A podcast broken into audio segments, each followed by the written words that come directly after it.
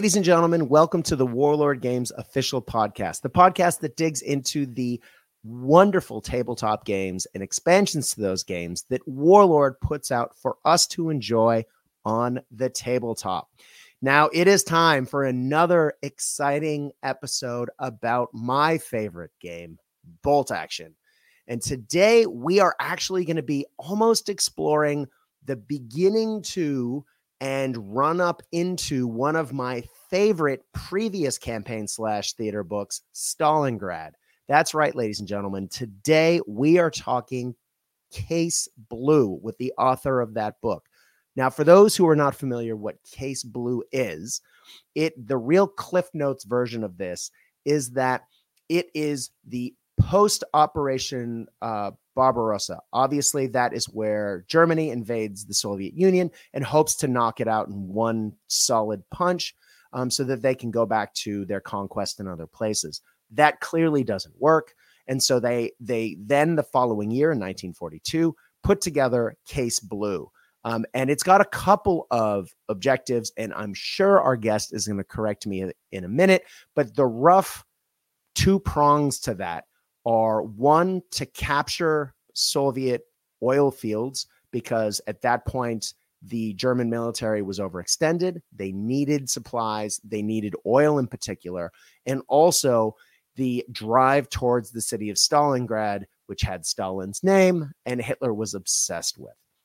Helping us to unpack the history behind Case Blue and taking that and putting it on the tabletop with new army lists, new theater selectors, and new missions is our friend, the author of the previous Stalingrad book for Bolt Action, Alexander. Welcome back to the Warlord Games podcast. How you doing, man? I'm doing great. Happy to be back on the program. How are you? I'm wonderful, man. I love talking about this stuff. Now, I loved the Stalingrad book.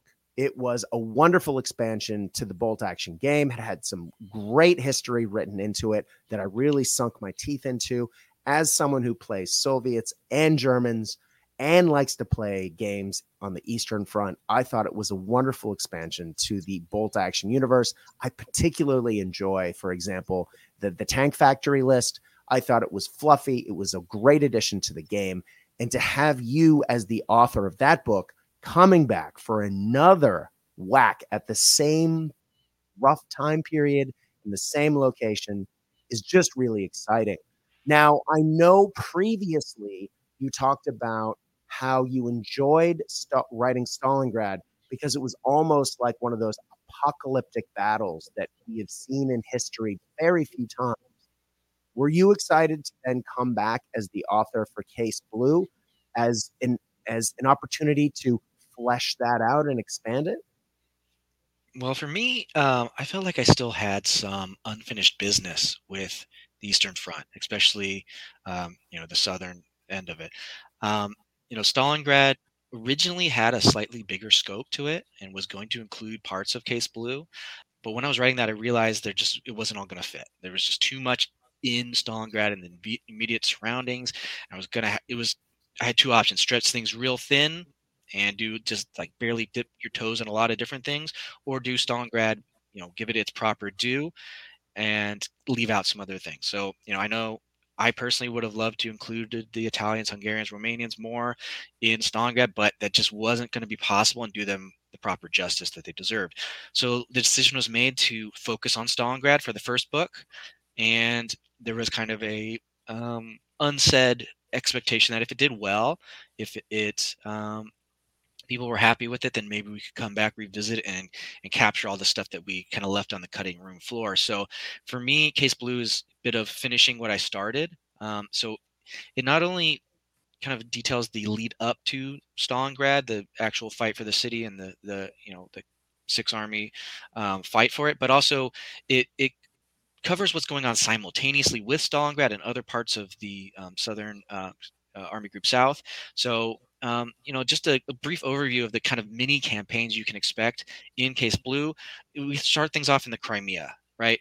And I really wanted to capture this because it, it gets real wacky in the Crimea. Um, there's some Soviet activity there that you don't see normally. Okay, they drop uh, their airborne troops You know, normally the Soviet airborne forces they fought just as infantry for most of the war, Mhm. right? Really good infantry, but just on foot. You know, the Crimea is one of the only places where they actually did a combat drop behind enemy lines and fought as airborne troops. So, you know, you had to put that in. There's another, there's amphibious assaults by the Soviets. There's pulling a Soviet light cruiser up to a dock to open fire at point blank range on German defenders. You have these massive, super heavy battleship turrets that they installed as uh, defensive land, you know, landward defensive, well, sea and landward defensive turrets um, that the Germans had to storm. So there's all sorts of cool stuff in the Crimea that I wanted to capture. So it it, it kind of acts as a a little bit of a pre preview of what's to come for the rest of the book. Uh, it's a little bit of its own little mini ca- campaign, but I, I couldn't leave it out. It was too cool. So we start there. We move on to Case Blue itself. The the attack heading south. We uh, head into the city of Rostov, which is this first kind of urban battle that is a little bit of a taste of what's to come for Stalingrad. Um, we get some some NKVD, one of their uh, kind of specialized units. Their their motorized division defends the city. You get the Brandenburgers involved and their kind of special uh, tactics and shenanigans. Mhm. Uh, it uses a lot of cool stuff. So once we get through Case Blue, we're heading down into the mountains, right into the Caucasus. Um, so you, you can expect lots of mountaineers. You can expect fighting in uh, you know freezing mountain passes. Uh, but the, the terrain is really more varied than I think people realize. You know, so you start off in basically the Ukraine. Okay, so you got steppe. You head south. Now you're in basically a desert. Uh, between you know kind of Ukraine and the and the oil fields, there's essentially uh, this arid, flat area that just is kind of deserted for the most part. Then you get into the hills, and then it becomes mountains, and then at the very end, after the Soviets counterattack, which we covered as well, you end up in in the Kuban region, which is swampy. So you can really I mean, no matter what terrain you have uh, available to you, you're going to have an opportunity to put that on the board. So it's not all, uh, you know, Stalingrad. There was a lot of urban battle locations, right? Forests, swamps, rivers, buildings, hills, mountains. You, you're going to have a chance to put it all in the field. So that was one thing I liked about writing this book is the amount of variety, not just in the battlefields, but the armies involved. Stalingrad had less variety because it was more of a static location. This one is uh, it's it's just got a little bit of everything.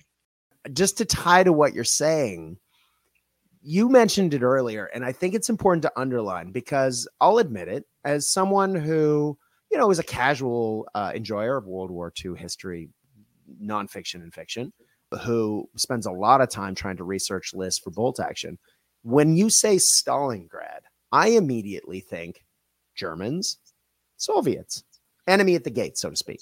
Mhm. However, there were way more forces involved in Case Blue and in Stalingrad that um, that were involved, particularly on the Axis side, that we often don't think about, but probably should. And that is something that you reflect, as you mentioned earlier, in this new book, Case Blue. Can you talk about some of that variety uh, outside of the obvious major two protagonists? Well, that's the cool thing about writing Army about Army Group South is because you know Army Group North, you get they have some Finnish participation, but it's just mostly Germans. Army Group Center, same thing, it's mostly Germans. Get to Army Group South, and it's it's just the kitchen sink and everything. Um, you have Italians, you have Hungarians, you have Romanians, you have Slovaks, which make their way as a new um, new playable nation in this book. Uh, you have Croatians, which are uh, s- still kind of operate as only in on a unit level. They don't have their own ar- army list yet, but you just have this huge mix of, of combatants. And um, in Stalingrad, we, we spent a little bit of time with the Romanians, but Case Blue, we're kind of looking bigger picture and we get to spend time the Romanians do make a pretty big appearance in this book as well, but the Italians and Hungarians get um, some time to, to shine um, as well. I think what's interesting is is the history of this campaign is often written by the Germans, and one of two things happens with their kind of uh, ally, the, what we would call the Axis minors. They either get ignored completely, or they get blamed for anything that went wrong. Right. So uh, you don't hear about them until something went wrong, and then suddenly it's their fault. So mm-hmm. what I sought to do here is is to look into their sources and find out what were they up to while the Germans were fighting in Stalingrad or heading off into the mountains.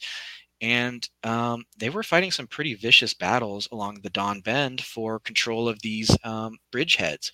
So the Soviets had basically little bridgeheads over the Don that they had fortified and you know the italian hungarian romanian commanders they weren't stupid. They knew that this was an extremely dangerous situation to have basically russians on their side of the river. They knew that their only chance of holding that line spread thin as they were was to use the river as a defensive you know basically a to separate them from the from the soviets. Um, so there was some pretty bitter fighting for control of these bridgeheads to push the russians out and unfortunately for them they weren't able to get rid of all of them so um, we do have some cool battles in that um, in that stage of the war for the Italians, Romanians, Hungarians. And then once the Soviet counterattack happens in the winter time of 1942 to 43, um, we have the what the Soviets termed uh, Operation Little Saturn, which is their envelopment of those armies, the Italians, Hungarians, Romanians, and their um, kind of uh, epic adventure to return to friendly lines, to put it mildly, um, and some pretty incredible feats of arms, especially from the Italian Alpini Corps, who marched hundreds of kilometers through freezing conditions behind enemy lines to break through and escape from um, this this uh, kind of apocalyptic uh, event that has swept over everyone in the region German, Hungarian, Romanian. No one else was able to survive this except for these handfuls of pockets of troops who were able to maintain the discipline to march out of encirclement. So, um, you know, these minor einies get get their time to show what they could do, how they could fight. Um, they're not simply road bumps or um, kind of footnotes for the Germans and Soviets. They are main players in this game, um, and I wanted to make sure that they the book reflected that. Oh, that is amazing news. And I am definitely going to be coming back to talk to you about Italian rules in a couple of minutes.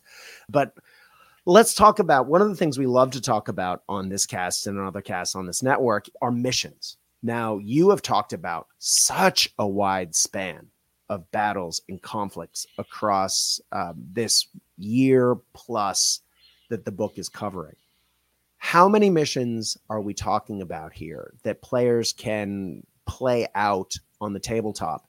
And is it are they all roughly the same size as far as point value, or does it break down to a skirmish level and up to epic battles? What what are we expecting to see in this book? So you can expect uh, 19 scenarios, which is pretty close to what the Stalingrad book had. I think the Stalingrad book had 20. Um, mm-hmm. so it's going to be a it's going to be a fat book, kind of like Stalingrad was. Um, and the variety it's, it's all over the place. So let's start on the low end. Um, there, i have a battle called the lagoon which is towards the end of this campaign the germans have been reduced to this little tiny pocket in the kuban region and it's bracketed by these swamps. And what the soviets and germans had to do is there was no way to build trenches in the swamps or any sort of fortifications. So they would send out basically patrol little patrols in um, like inflatable rafts, and they would kind of zoom through the swamps like alligator hunters and look for the enemy. And sometimes patrols would run into each other and have these kind of uh, running battles between uh, groups of soldiers in inflatable rafts or on the little islands that were um, dotted throughout the swamp. So on the smallest level, you have basically a patrol versus patrol end. Mm-hmm. And then mm-hmm. on the bigger end, there are some scenarios that are designed for multiple players. And when I say multiple, more than two. Um, so, for instance, the battle at Rostov is best played with four players or two players who have a lot of time on their hands because there are four different forces involved. Yeah. Um, and two two of the German forces or Axis forces are trying to link up with each other, and they're bracketed by two Soviet forces. So um, that could probably be, I would say, at least two thousand points aside. You could go even bigger depending on how board, you know big your board is. So we have everything from massive tank battles down to uh, a couple squads in in rafts skirmishing over a swamp. So a lot of variety there. Um, and then, as I said earlier, a lot of variety in terms of types of missions. Um, you know, one thing that that I think I tried to capture in this book is a a sense of, of having the narrative shifting back and forth between who is um, who's on the offensive and who's on the defensive, right? It's not just Germans attacking and Soviets defending or vice versa. You really have an opportunity for both sides to play kind of the defender or attacker or have meeting engagements um, because it can get boring playing defense over and over again or attack, having mm-hmm. to be mm-hmm. on the attack over and over again. So I looked for opportunities for, you know, the Italians to be on the defensive and then on the defensive and vice versa. Um, so you're you're no matter which army you play, you're going to have uh, at least a handful of scenarios that work for your army. Even like Hungarians have, I think, three or four that they can that they're allowed in. Romanians have more than that, and of course the Germans and Soviets will have the lion's share because they they had the biggest uh, forces in the region. But um, every army, including the Slovaks, get a couple of chances to to play different roles. So variety is the name of the game in this book. Nice. Nice. Well, I hear the masses calling through the internet.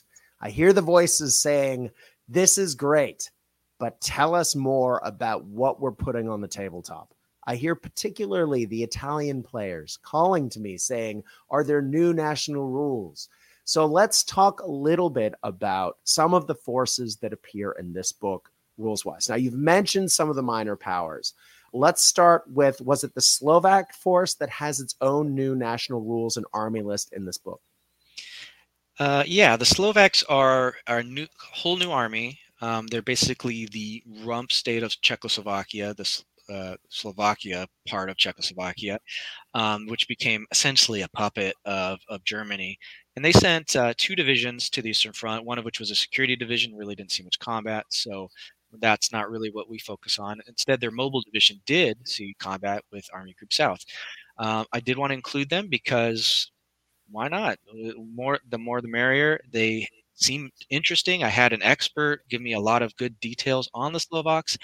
Um, so they are a, um, they, I mean, they're a small force, but they're they're a mobile division, so they have a, a, they have access to tanks, they have access to armored cars, infantry, cavalry. They're they're a fully fledged force, and not only did I want to include the uh, specific division that fought in this region, but I also gave them a generic selector as well, so they can be taken outside of this book.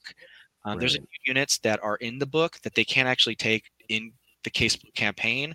Those are for players who want to take the Slovaks outside of this kind of you know 1942 1943 uh, eastern front region and play them you know for instance uh, maybe a 1944 1945 kind of battle where they you know, they did uh, at, one point uh, rise up against the germans. So that that is something you can use from this book is take that slovak army and play in other campaigns. Um, their rules are they have their own faction rules. They're all unique. They're not a duplicate of any existing minor factions. Um, they kind of fight defensively. Um, they're not a they're they're a cautious army, mm-hmm. but they're a solid army. They do they do things well, but but they're not a uh, th- gamble at all kind of force. So if you're the kind of guy who likes to be um, or kind of player who likes to be a little cautious, a little bit slow and steady, maybe this is a good force for you. Um, and uh, you know, we reflected they their abilities in terms of their equipment. Um, they have a lot of ex Czechoslovakian army equipment at their mm-hmm. disposal, mm-hmm. um, including their excellent tanks and light machine guns that are a little outdated by this time, but they know how to use them. So they are no force to trifle with. They can certainly hold their own on the battlefield.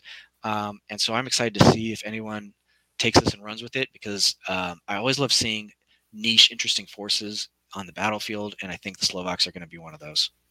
It, yeah, and it's great to hear that they're not just a reskinned German army because you know that is what sometimes when people have been trying to field minor powers on tabletops, you know, converting models and then being like, well, I'll count this as.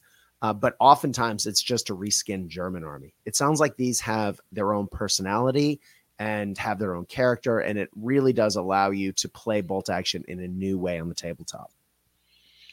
Yeah, and and you know, aside from the Slovaks, I, I wanted to capture the the unique ways of fighting between of the Italians, the Hungarians, and the Romanians. Okay, so they do have existing rules in the Axis Minor book. Um, do those necessarily represent the forces that were sent to the Eastern Front during this exact time period? Well, they're more generic, right? They're meant for them for the entire art for the entire war, especially the Italians who fought in multiple theaters. Those army rules are they have to be generic enough to work in all theaters. So one thing I set out to do when I was writing this book is to represent the armies that were sent to the Eastern Front from these Axis minors. How did they fight specifically in this theater? And so I, I did a ton of research, um, especially the Italians. I was able to find a, a good amount of primary sources and uh, have really focused in on what made each of them unique. So you mentioned the Italians earlier. Let's talk a little bit about their um, special faction rules. Mm-hmm. First, one that they get in regards to their large unit sizes. Okay, so the Italians are one of the only forces in World War II that stick with a binary platoon system. So what that means is, you know, you normally think of a platoon as three squads plus a command unit of some kind. Uh, for Italians, it's two squads and then the command unit. And the squads are enormous, right? They could be up to 20 men. Wow. So how do we represent that on the tabletop, right? Because no one's going to take a squad of 20 men uh, as the rules kind of exist, right? The, there are disadvantages to taking a unit of that size. You have less order dice. Mm-hmm. You're only going to be able to put out one pin, no matter how much firepower that one unit puts on a target. Um, you know, you have less units to capture objectives. So there are certain downsides to taking those large units. So to kind of encourage Italian players to stick with these large units, what I've done is essentially made uh, Italian units that have a certain amount of men in them uh, have a chance to give an extra pin, a D2 pins instead of just one. Nice. So if you think of essentially what would in a lot of other armies be like two squads kind of merged into one, all pouring their firepower on a single target, it does make sense that they could put put pin you down a little bit better than a five man 10 man squad would, right?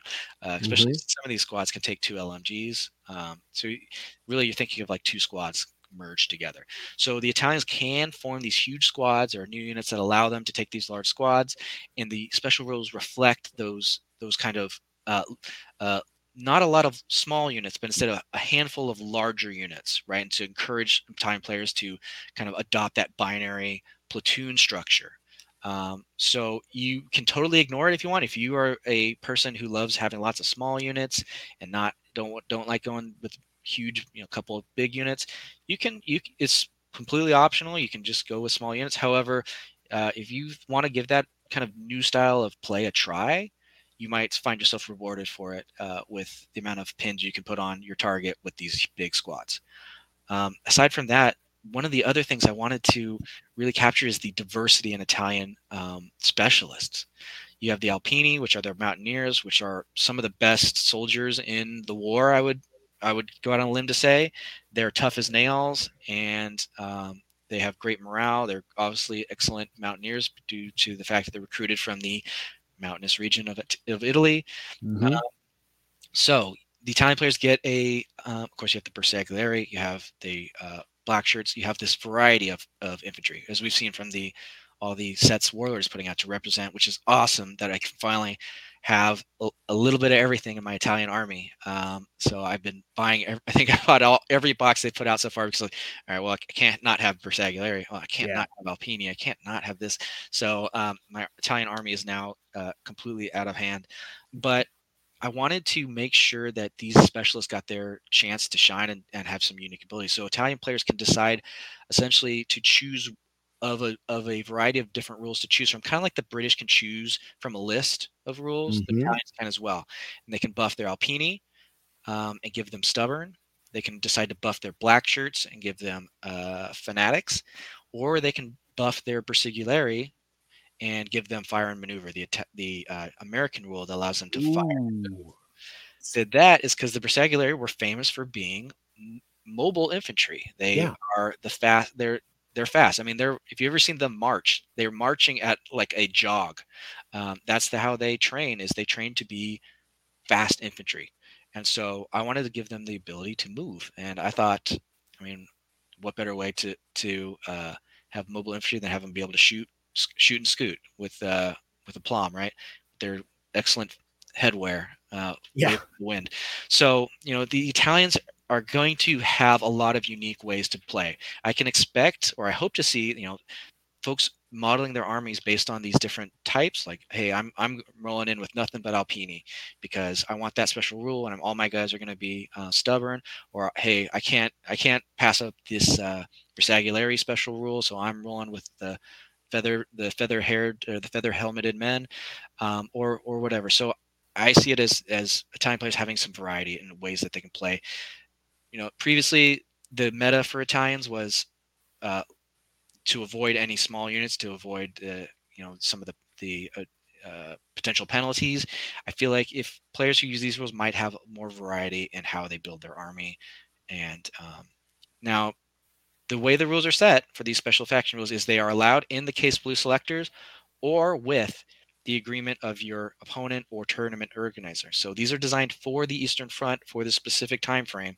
So if you're trying to port it over to like a North African Italian army, you got to get your permission from whoever you're playing against or or the event coordinator because that's not really what they're designed for. Okay. Right. Um, so I know there's some people that will try to take this and run with it. That's your prerogative. Just make sure you're, everyone else is going to be okay with it because that's not what they were kind of built for. Does that make sense? So these rules, these rules won't reflect my Folgore army in the desert, is what you're saying. Right. Yeah, that would be that would be a bit of a stretch. Maybe a modification would be in order. Um, but these these, and I'll to give you another example, the Hungarian army rules are specifically designed to reflect the second army that Hungary, Hungary sent to the Eastern Front at this point. Um, that army was not well trained. It was their kind of reserve force, so to speak. Their best force was set along the Romanian border, who they were um, in conflict with. So they sent their inexperienced troops to the Eastern Front. Now, does that mean that their rules are bad? No. In fact, the Hungarians can upgrade inexperienced troops mid battle under certain circumstances. And that's oh, cool. that the Hungarians, while their forces were inexperienced when they arrived, they quickly kind of got up to snuff uh, and and learned on the job, so to speak. And they did have a, a excellent officer and NCO corps that was able to mold these inexperienced troops into a battle hardened force. So, you know, my kind of whole philosophy is take take um, take what's unique about a force and it doesn't always need to be necessarily what we would consider a positive but you can make it a positive if you uh, or a bonus if you think about it carefully and think okay well the hungarians were inexperienced but they learned quickly how do i reflect that in the tabletop rules that's what i've tried to do here is find find what's unique about each force try to capture that in a way that's interesting and fun for the player now we are talking a lot about minor powers. I do realize as much as you and I both love minor power forces, that there are those who definitely want some majors as well. Now, I'm assuming that outside of now, I do know that you mentioned boats earlier, and we'll come back to those in a minute. But outside of the patrol boats, what can we expect for the majors, for the Germany players, and for the Soviet players out there? Uh, I think both Germany and, and, the Soviets get about six units each. Um, one unit that applies for both the Soviets and Germans are the Cossacks. And I think they're going to be a popular unit for the Eastern Front fighting from this point forward. Actually, the Italians can take them as well. Um, they are the same for whichever faction takes them. They have they are allowed for either Italy, Germany, Soviets. They can be mounted, which probably most of us are going to want to put them on horseback, being Cossacks. Um, mm-hmm. They can fire from the saddle, which is a rule that lets them basically fire their rifles as rifles from the saddle. So think of if you're thinking hit and run forces, these are definitely the folks to take. Um, they have some. Uh, they're also tough fighters, even dismounted.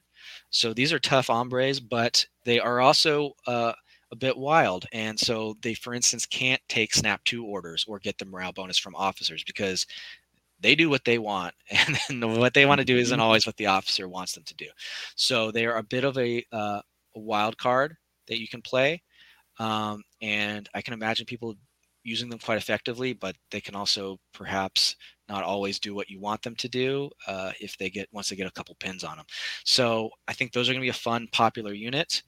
Um, the soviets get a uh, they get some mountain troops. Soviet mountain troops are a little different than what we would consider normal mountain troops from Italy, from Germany. So Soviet mountain troops were not actually trained as mountaineers, and really they were just locals from the area that were they would say, "Oh, you live in a mountainous area? Okay, you're a mountain division." They were given a few more mules and some ropes, but other than that, they didn't really have any specialist training. So they do have rules to reflect that they're different, um, but they're not. They're they don't have the mountaineer special rules. So those can be an interesting unit for Soviets to take. They also get access to naval bombardments from the Black Sea Fleet, which was lurking around the um, the periphery in this whole campaign, so they can call in some uh, artillery strikes there. Um, I think for the Germans, one of the most exciting units is probably going to be the Viking SS unit. Um, these are Scandinavian volunteers from uh, that have joined the SS, the Waffen SS, and the kind of core of this uh, unit was the Finnish uh, volunteers, and they pretty much operated like a Finnish unit in German service. Uh, so they actually do get access to the Finnish uh, national rule, hmm. Sisu, uh, which is also an excellent movie, kind of uh, grindhouse movie that's uh, come out on streaming. If you ever get a chance and want to it see is, something. it is. Um, so they actually get access to the Sisu rule. Um, they don't act, they don't get access to all the German special rules if they take that. So you can kind of have an imported Finnish unit in your German army now Mm. And they also can take fanatics as well. So you that's something that I could see being very expensive but very nasty on the tabletop. Yeah, and for those who aren't familiar with Sisu, because not everyone plays Finns, it is the rule where if a unit, an infantry unit, drops to 50%, they go up a level in veterancy. So let's say I had eight Finnish regular riflemen. If you had killed four of them, then all of a sudden they go to veteran. So they get tougher the more you hurt them. And if they are already veteran, they become what we in the in the trade like to call super veterans, which is just the same as regular veterans, except their are their leadership goes up to 11, making them the only army in the game that can have leadership 11. So having units of them and Germans now that's an interesting situation that I think I might be adding some of those to my German army. That's cool. Well, and when you consider that they can also take fanatics, you can imagine some very dangerous, hard to hard to uh, hard to get rid of um, mm-hmm. forces that could that can uh, tag along with the Germans now. Um, you know the the my goal was to make sure that everyone got a little bit of something. So as an, as a general rule, each each army is, is getting at least five new units. Um, these are mostly infantry and cavalry units. Not a lot of new vehicles, except the Slovaks get, uh, of course, vehicles, um, because most of that has been covered at this point. Yeah. Um, so I'm looking for what gaps in the rosters. I'm looking for units that were employed employed in this section of the line. And because we're in this kind of ethnically diverse region, there are a lot of kind of opportunities to add units. Um, I'll, I'll, just name drop one more German unit. That's the Ostlegion, which are a group of um, non-Russian, non-Russian ethnically and culturally um, folks that were in this kind of Caucasus region. Many of which had kind of mixed loyalties towards the Soviet regime and signed up with the Germans. Now these guys are cheap, but they are not exactly reliable and they can be a good way of fleshing out your force as a German player with um, and well let me give you a little more, more detail. They start off as inexperienced. Once they take a casualty they're not green. Instead they have conflicting loyalties which is a um, which a rule i think the french unit has as well. But mm. um, they can either downgrade to shirkers or they can upgrade to regular and stubborn because my research what i found is they formed dozens and dozens of these Ostlegion uh, battalion, sorry, and uh, some of them fought extremely courageously, and others would dissolve basically on contact with the Soviets. So you kind of don't know what you're getting here with these guys. They could be great, or they could be um, you know almost useless. So if you're a gambling person, um, maybe that's I could see. I could see an army of nothing but these guys, and just hoping that the dice gods are listening and yeah. Uh, either end up with a bunch of fleeing troops or a super powered, uh, stubborn force. So, for those of you that are like to live on the edge, you have a, a new option. I played a game yesterday. Uh, ironically, uh, to sell, to help set up for this uh, recording, I played a Germany versus Soviet Union game uh, on the Eastern Front yesterday and uh, the Soviet opponent I was playing had a number of green units, all of whom, of course, upgraded over the course of the game. No one, of course, downgraded or stayed the same. Everyone became regular. So uh, I think this will definitely be something that he is interested in. Although it sounds like it uh, was for the Germans, so maybe I'll run it in my army and see what yeah, happens. Although ta- I don't know if I have the luck. Yeah, so there's a little bit for everyone in this in this book. I would like to bring up the boats because up until now, one of the things that people love to talk about is that there is one boat in bolt action. The Bronekater is a Soviet boat in the Soviet book, and people bring it up all the time. Oh, wouldn't it be great to put one of those on the table? The problem is there weren't really rules for how they moved around, and it, it is one patrol boat that one nation gets, and so you can't really, other than if it's parked in the middle of a board where there's a, a, a dock or a river, there's no real way to get one onto the tabletop. Now, what you're providing in this book are actually scenarios and units that allow you to actually play proper water units in bolt action outside of landing craft. So there there are a couple um, there are a couple scenarios where naval forces are available and that can come into play. Now, um, there's really no scenario where there's a, for instance, German versus Soviet naval fight for the most part, the Soviets have control of the Black Sea, and they are uh, really only contested from the air.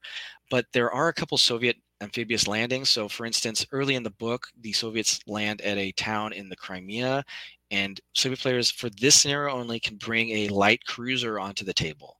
Now, whether or not anyone ever tries to model this, I suppose there's someone out there crazy enough to try to model a Soviet light cruiser at 156 scale you're welcome to, to use a token or some other marker. Um, but the ship literally pulls up to the dock, disgorges thousands of naval infantry onto the docks, and then fires its naval guns into the town full of German defenders. So in this scenario, I, I decided, well, I can't just leave this cool ship out. So mm-hmm. you are able to essentially take control of this ship and use it to bombard the town from point blank range. The Germans are responding with their emplaced artillery to try to blast the ship out of the water and, or at least uh, kind of see it off. Um, I think the ship is holds like 16 times in this kind of point blank duel. Um, so you have the opportunity to control the ship. It has its own special rules for this scenario. And then a few of the other amphibious scenarios, you can take control of both the landing equipment and the Soviet kind of uh, patrol boats that are defending them and fight against the land based and air based forces of the Axis. I just thought it was cool to to kind of incorporate these mechanics in there. It, it's a little gimmicky, right? This isn't something I would expect to see scenario in and scenario out. These are kind of built for these scenarios, but it gives you an idea of what can be done with this rule set if you want to build your own. There's also a, uh, speaking of kind of unusual vehicles, there's also a, a cool armored train scenario in this book where the Soviets have to basically break through uh, with an armored train while the Germans are trying to stop them. And so, if you're one of those people that has an armored train, this is a chance to pull it out and try to um, you know, go full speed ahead. And the Germans can not only try to destroy the train itself, but destroy parts of the track um, to prevent the Soviets from escaping, which then they have to kind of let off their their onboard troops to try to repair the track while under fire. So it's a very uh, exciting scenario that that again provides some variety right i think we've all played a million kind of meeting engagements over a little farm or something so we're looking for what what's new what haven't you tried before? Provide something exciting that is fresh and every scenario I tried to find something that was unique to throw in there to give you something uh, new and interesting to you know for your enjoyment and for your engagement. One of the really exciting things as a bolt action player for me is to take historically themed, interesting lists that are different than your standard reinforced platoon. Now, you included quite a few really interesting selectors. I mentioned one earlier in the Stalingrad book uh, in the form of the tank factory, where the Germans were rolling right up onto the factories that were making uh, T 34s, and they were literally rolling off the line unpainted into conflicts, sometimes with factory workers crewing them to fight against the Germans. That is such an iconic moment in history and is such a great list in bolt action. Do we see any more theater selectors in this book that dig in and let you take sort of wild and interesting forces on the tabletop that is different from your standard reinforced platoon? Well, there's definitely a few that that come to mind when you when you mention that. Um, there's an airborne Soviet platoon um, that is is pretty much you know all airborne all the time. So you can build if you if you and I love those airborne Soviet models. So I have right almost enough to make a platoon out of already. So if that's something that's interesting to you, then um, you can build that, and they get their own special kind of uh, selector rule where they can replace their their free rifle squad with a, a, free upgrade for all their squads to tough fighters and anti-tank grenades. So you have a uh, kind of elite uh, core of infantry there. And so if you're, I'm, I'm kind of more of an infantry than a, a tank player. So I like mm-hmm. to take mm-hmm. infantry heavy forces. So if you're one of those, that could be fun. Um, there's a, um, there's a NKVD um, selector that is NKVD heavy, unsurprisingly. Um, they can um, upgrade every model uh, to fanatics, or they can downgrade the rest of their forces to shirkers. So you can have all fanatics, or you can have a mix of fanatics and shirkers, um, and that's to reflect these these kind of bifurcated force that that fought at the certain points where the NKVD were standing firm and everyone else was kind of running away. Mm-hmm. Uh, there are um, for the Germans, there are, are, a few kind of interesting um, forces. Let me try and find one here. I'm looking at the book as we talk. Um, the Germans have a few interesting scenarios where they're on the defense, and because they're on the defense, they don't necessarily get to pick what they would want to be at that um, battle. You know, so typically if Germany's on the offensive, they're putting together a Kampfgruppe of some tanks, some motorized infantry, some this, that, and they kind of build the same kind of force every time. But when they're mm-hmm. on the mm-hmm. defensive, they don't have the time to pick what they want. It's just like whatever's there, right? So in a few scenarios, they can have quite a bit of artillery. Uh, for instance, that scenario I talked about earlier, where the light cruiser pulls up to the dock. Well, the Germans that are defending that, they're mostly pioneers that are they're setting up defenses in the city at the time. They're not necessarily supposed to be guarding this. They're just working in the city at the moment. And then a bunch of artillery. So that selector is basically pioneers, pioneers, however you want to pronounce it, and artillery. So you can have quite a bit of artillery and quite a bit of pioneers. Hmm. Um, there's other scenarios where they're defending uh, like a town after the Soviets have launched their counterattack and they have some emplaced 88s and then a bunch of stragglers and kind of random uh, assortment of whoever they could scrounge up alarm units, uh, their um, their police units, whatever whatever was available. So they have a lot of kind of scrappy um, forces at their disposal that are just a a mixed bag of anything that was in the area. So you can have some real variety there. Um, the minor nations have less selectors, but um, they they have a good variety as well. Um, there's a Hungarian um, armored platoon. There's the um, Italian Alpini Corps, who uh, are basically we, that captures them as they're fighting out of encirclement. And of course, I think the one of the units that's gotten a lot of um, press, so to speak, is the um, Italian cavalry. Yes, Caval- Cav- Cavalleria, as oh, my Italian's horrible. Um, that is a that is a cavalry selector. So you can take quite a few uh, cavalry squads. You can take quite a few um, machine gun teams, and you can take quite a bit of light artillery. Uh, so that's really what that platoon is made of: cavalry, light artillery, machine guns.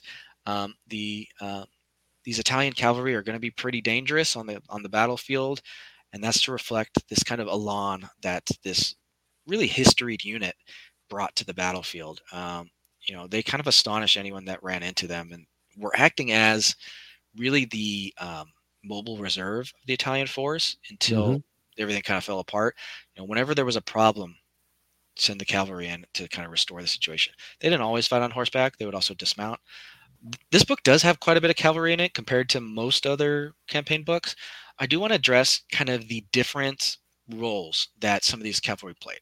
So the Italians in this book are more of shock cavalry, kind of you think in the same vein as the, the Polish lancers, maybe. They're charging in, headstrong, get into close combat, mess people up in close combat. Now, the Hungarians and Romanians do get new cavalry units and they do get new cavalry rules, but their rules and uh, and units are designed more to act as what we'd call mounted infantry or maybe dragoons to use a kind of outdated term. They have boosted firepower. They now have access to some machine guns. They have access to light machine guns. They are larger for the most part, and their special rules do reflect their kind of new roles. So, one thing that I think is let's talk about the Romanian cavalry for a second. One thing that they're good at is kind of outflanking the enemy. So this is reflected in the Romanian rules. Uh, Romanian mountaineers and Romanian cavalry can now outflank one turn sooner than uh, other armies. So the knock-on effect of that is they can outflank on turn two, I believe. I have to check the rules, rather than three, which means that the place that they can come in is also advanced by one turn. So they can really show up in on your opponent's side of the board much sooner than a unit outflanking from another army. So you can basically have these guys in reserve, bring them in when you need them, and they can really uh, kind of appear in your uh, opponent's rear section and then maybe destroy some artillery pieces uh, mess up anything that's in the back line that you know doesn't want to get uh, that your opponent really wouldn't want their a bunch of cavalrymen rolling up on. And they're designed to really fight as mounted infantry get off the horse and then they have full a firepower of a full infantry squad at their disposal so um, while they do not have the ability, they still they do not have the ability to charge into close combat. That's really to reflect their kind of changed role. So I think a kind of managing of expectations is in order for Romanian and uh, Hungarian players, but also to kind of rethink how you use cavalry and not to kind of see them as this you know, charging in rather than using their mobility to get a squad of infantry where your opponent really doesn't want a squad of infantry to be. And then just briefly to touch on the Hungarians, the Hungarians do get new cavalry. They also get a new cavalry rule, which basically gives their cavalry uh, not just recce in order to get out of the line of fire. They can actually advance on the opponent when fired upon as well. They can go 360. So there's no longer the restriction that Hungarian cavalry need to retreat away from the enemy or behind cover. They can mm-hmm. now use any chance that they're shot at to get closer or to head over here or there, or wherever you want them. Um, so the Hungarian force um, is really all about mobility, both with their tanks and with their cavalry. And um, you know, I did a lot of playtesting. I play Hungarians with the. It's really a lot of fun to be able to just uh, just kind of push in on your opponent when they fire at you and that the terror on their face knowing that next turn you're basically right up in their face when they didn't want you to be mm-hmm. uh, can be uh, a really fun way to play at. It gets to the point where they don't even want to start shooting at your cavalry or tanks because they don't know where you're going to go with it and that makes them nervous. So um, hungarians are really aggressive in this way. Um, so that can that's a lot of fun to play that way and you you just got to think the cavalry as a really aggressive fast moving squad of infantry uh, rather than a shock melee force, and then you can have a lot of fun with it. Yeah, that sounds awesome. I, I'm loving the character and clearly the research and love you have for this time period and the research that you've done that's incorporated into these units to give them the flavor, to give them a new lease of life on the tabletop uh, as far as bolt action is concerned. This is awesome. I cannot wait to get my grubby paws on Case Blue as someone who owns many Soviet and German armies, and uh, as I said, Italians and a few others. I I'm just hearing so many things that I am going to be doing with this book once I get my grubby paws on it. Now, if you are hearing this, the book is up for pre order on Warlord Games website, or it has just come out, depending on when this goes to air. Uh, Alexander, thank you so much for joining us today. I am beyond excited for Case Blue and it is it's going to be a wonderful day for many players when this uh, when this book hits the tabletop, so to speak. Thank you for your time, and thank you for taking another bite at the apple because this just, as you said before, expands all the hard work and all of the research you did uh, as part of the Stalingrad book uh, to give us a, a more holistic look at that period of time and that conflict. Oh, thank you so much for having me on. Um, I, I really hope that people do enjoy this book. I put a, a lot of my own kind of hopes and dreams into it as a Hungarian, Italian, German, and Soviet player. And so my philosophy was what would I want to be able to do on the tabletop? And hopefully that comes across in the book. And I'm really looking forward to seeing what kind of armies people put together with these rules and Slovaks, Italians, Hungarians, Romanians, everything. Um, so I'm very much listening, hoping to um, see how these are used on the tabletop and see what kind of armies people put together. But uh, it's been a pleasure have uh, talking to you again, and um, hopefully we can connect some other time, and maybe the maybe the the trilogy will be complete one day. I don't know what that would look like, but uh, there's always more on the Eastern Front, isn't there? It's just oh, there's an endless source of material. So maybe there's something else that needs to be mined at some point. But anyway, uh, I'll bid you a good night and thank you so much for having me on. Ladies and gentlemen, thank you so much for joining us. This is amazing. I hope there is a third recording soon uh, and something to record about. Uh, Alex, again, keep up the good work. And ladies and gentlemen, thank you for listening to the Warlord Games podcast. Good night.